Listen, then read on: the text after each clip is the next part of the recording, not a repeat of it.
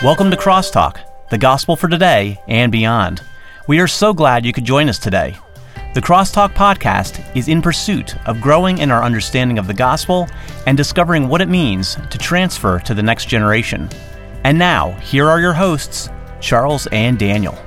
Well, good day, everyone. It's that time again to jump into another hard question as we continue in our series here on hard questions on our Crosstalk podcast here. Um, and this week's hard question, I'm just going to give a little bit of background on this. I was talking to actually a former P4C alumni, and we were talking about something else. And he was, we were talking about the the series we've been doing on Crosstalk, and he goes, "Hey, I got a suggestion for you. Um, in as far as a hard question, what about the issue of James and the whole, uh, you know." Seeming to say you're justified by works there in James. Uh, have you guys thought about dealing with that? I kind of laughed and I said, well, it's kind of funny you would say that because I just got done preaching at our church on James. I've been studying the book of James since basically since our small group started it, so about a year ago. So after you said that, I was kind of like, duh, why did I not already think of that? Yeah, right. I, and you, you said, said, the that, same thing when I texted you. So. Went, why didn't we think of that? Yeah. So anyway, we want to jump in that today. It's probably going to be a two-parter. In fact, it will be a part, two-parter because we've got a lot of material here to cover. Um, so, and I'm just going to kind of break down the the outline. I'll give even next week's as well. We're going to talk about the debate more historically, theologically, where does this all come faith from? Faith or works? Yeah, faith um, versus works. The the distinction, okay, the the dangers that can come up, the two ditches we can fall into, and then the doctrine. How do we develop a sound doctrine on this issue? And so um, let's just jump right into this. And, and those who may not be familiar, we're, we're talking about James 2 14 through 26, where it seems James is saying, justified by works. Well, uh, he does say that. Yeah, but uh, what I mean by it yeah. seems, we, we know where we're going with right, this, right, okay? Right. But we know where we're going. Yeah. that maybe James is contradicting Paul in Romans. I mean, I'm just saying. That's the question. Uh, that what James seems to do, and, and what he does do here, is support, at least on the surface of it, a view of salvation, especially preservation, that has to do with our works. Salvation is just not by faith only, it is by works. And uh, so. So let's talk about the debate. Yeah. And the debate is really, we kind of have to jump into this idea of the history. Where does this come from? What has it been like over the history of the church and the discussion? Right. The history of the debate is long and broad. So right. we don't have time to go there. But I, we encourage our listeners to do some reading on church history. I mean, it's as early as. Um, well, I mean, you can say it's as early as James because he's talking about the issue here. But when you get into third or fourth century, and you get to a man by the name of Augustine, who was a part of what would have been the, the Catholic Church. And we have to understand the Catholic Church, meaning the universal church, the the the church as a whole, and and what is developing into what we know as the, the Catholic Church, the Roman, what became the Roman Catholic Church. But Augustine and a fellow by the name of Pelagius had a bit of a debate. it wasn't a bit of a debate; it was a hotly it was a contested hot, debate. debate. and, yeah. uh, um, Augustine had made a comment, something like this: "Lord, um, Lord, command what you will and grant what you command. And Pelagius took real issue with that, uh, as um, uh, R.C. Sproul says he took umbrage at that. and uh, and so there was this debate about the hope, the part of man, the part of God, and the sovereignty of God and the will of man, which all brought into the whole issue of salvation works. What part does works play? And so you, uh, without going too far into that, and we can encourage our readers to do some reading on that. Right. I mean, it goes back as far as that. If you go throughout the Catholic Church, what we see in Roman Catholicism is a development of a works based theology, which goes to the sacraments and all of the different elements that you have to do in the church to be right. assured of membership in the church and thus membership in the kingdom and eternity in heaven.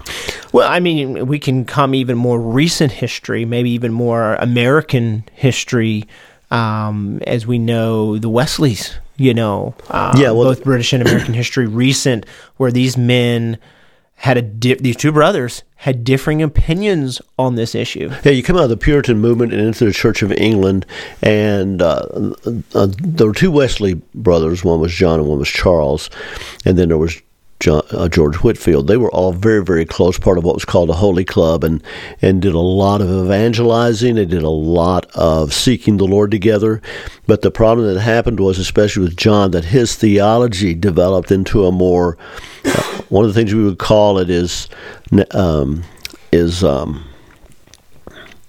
well, I forget my word right now, I've lost it. But anyway, they, he was more Arminian in his view of of uh, salvation, whereas Whitefield was very much Calvinistic, and Charles Wesley was more Calvinistic than his brother John. If you look at his hymns, he wrote lots of hymns. Right. You see that theology and that strong soteriology in there. yeah. So historically, this has been a debate. I mean, Right. and we we know it's been a debate. Well, it doesn't take much reading, much perusing of history, church history, that is, to to know that. Right. John and George parted ways. John Wesley, George Whitefield parted ways over this whole issue. So it's been a it's been a historical debate. But what about the debate theologically? Okay, we, we're talking about a historical debate. People have been talking about it, but what about the actual debate itself? Um, and if you look at church history, this developed to the point that whole denominations went different ways, and it it came down to how we view the whole issue of salvation and who is Lord over or sovereign over salvation, who's the prime mover in salvation. For instance, among Baptists, and our family historically has been Baptist in our in our short family history, but I was raised in a Baptist church. Even the church we're in now is Baptist in its background. But the Baptist denomination split, uh, and I don't mean there was a formal split. It's just that one part of those people who called themselves Baptists went one way, then one part went another. Why? Because the theology of one was more Calvinistic in that it put God at the center of the whole thing, and the other was more Arminian, which put man more at the put more emphasis on man, his works, and so that you had some who were called particular Baptists believed in not only the the preservation and the perseverance of the saints, whereas General Baptists were more they bel they believed you had to do good works in order to be saved. So, uh, and we've seen that also come out in Church of Christ and the Disciples of Christ, other uh, not not pseudo Christian groups as well, man centered. And we've always said the the difference between there are two kinds of views of salvation. One is that salvation is of God, and one is salvation is of works. Well, one's faith, one's works. One's I. I, I could say there's probably one in the middle where people have tried to kind of hope they they feel like they make themselves feel better by merging yeah. the two.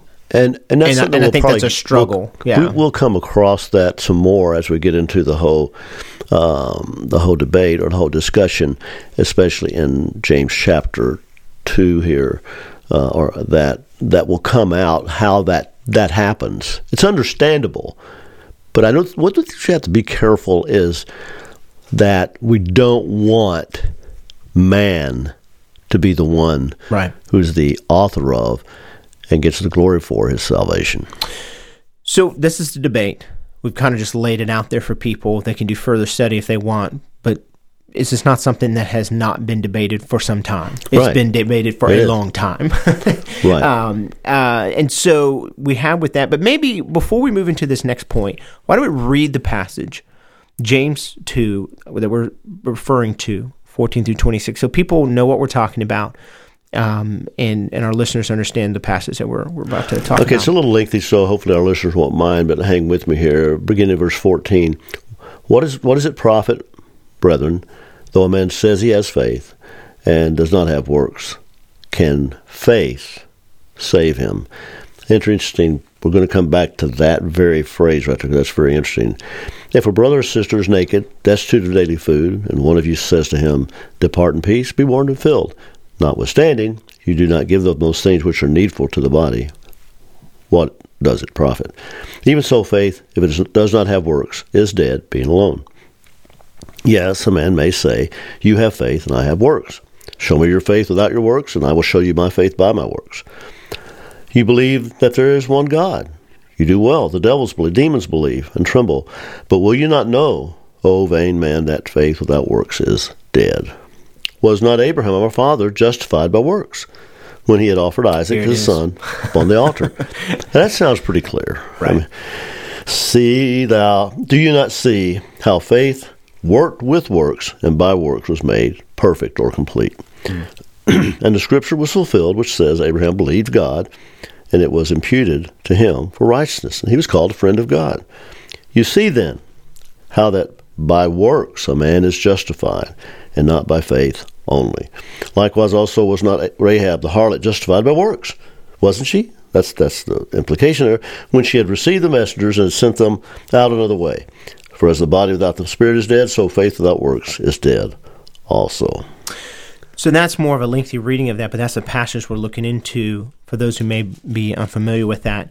Now let's move into from the debate of this passage to some distinctions we want to look at. What are those distinctions? How do we divide this up, talk about it, dissect it, if you will? Well, James makes a distinction between two kinds of faith, what we call a vain faith and a vital faith, a living a dead faith and a living faith. A vain faith, an empty faith, a dead faith is one without works. That's the that's the big uh, sticky point. And and we see what James is seeking to accomplish here because he has already given us evidence. We don't really think of James as a book of evidences of salvation, but he actually Right. does. He shows how genuine faith responds to trials, how genuine faith responds to temptation, how genuine faith responds with its tongue, how genuine faith is- Partiality. Yeah. Yeah, so many Yeah. big hot topic issues, if you will, among humans. yeah, yeah. So, um, uh, so he is dealing with that, and he now comes to the crux of the matter: what is a man saved by faith, and what does that faith look like? And so, vain faith is one without works. That's obvious, Right. I mean, not, we can't dispute that. There has to be fruit. That's exactly Galatians right. 5, the fruit of the Spirit. There has to be that showing forth out of someone's life. Right. In fact, the reformers and people of reform bent like to say, no, no fruit, no root. Hmm. So now we're talking about not only a vain faith, but a vital faith, a faith that is vital. A faith that is vital has works. Well, I think, and we're going to get more into this as we close out in our next part. Um, but I think something we have to realize is that if you go back, and again, context is key. We'll talk about this more as we get down to the issue of doctrine, developing doctrine. But context is key. Chapter one talks about this idea of salvation. He doesn't get real, what I'd call real comprehensive in his gospel proclamation, but he says, Do not be deceived, brothers my beloved brothers, every good gift and every perfect gift is from above, coming down from the Father of lights, with whom there is no variation or shadow due to changing. Of his own will, he bought, brought us forth by the word of truth, that we should be a kind of first fruits of his creatures. So he's already talking about a faith that is from God. You know, something that is from Yeah. God. The issue is faith. What does it James. look like? What does it look How like How does it now? respond? How is act? I'm not going to give you Romans thesis stuff here. You know, that's not what he's giving us, you know.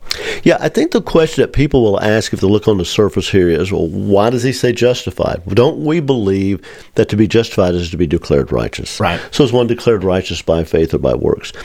I encourage our people to go back and read Romans chapter 3, verses 3 and 4, where Paul is discussing the whole issue of faith, uh, salvation by faith, and not by works.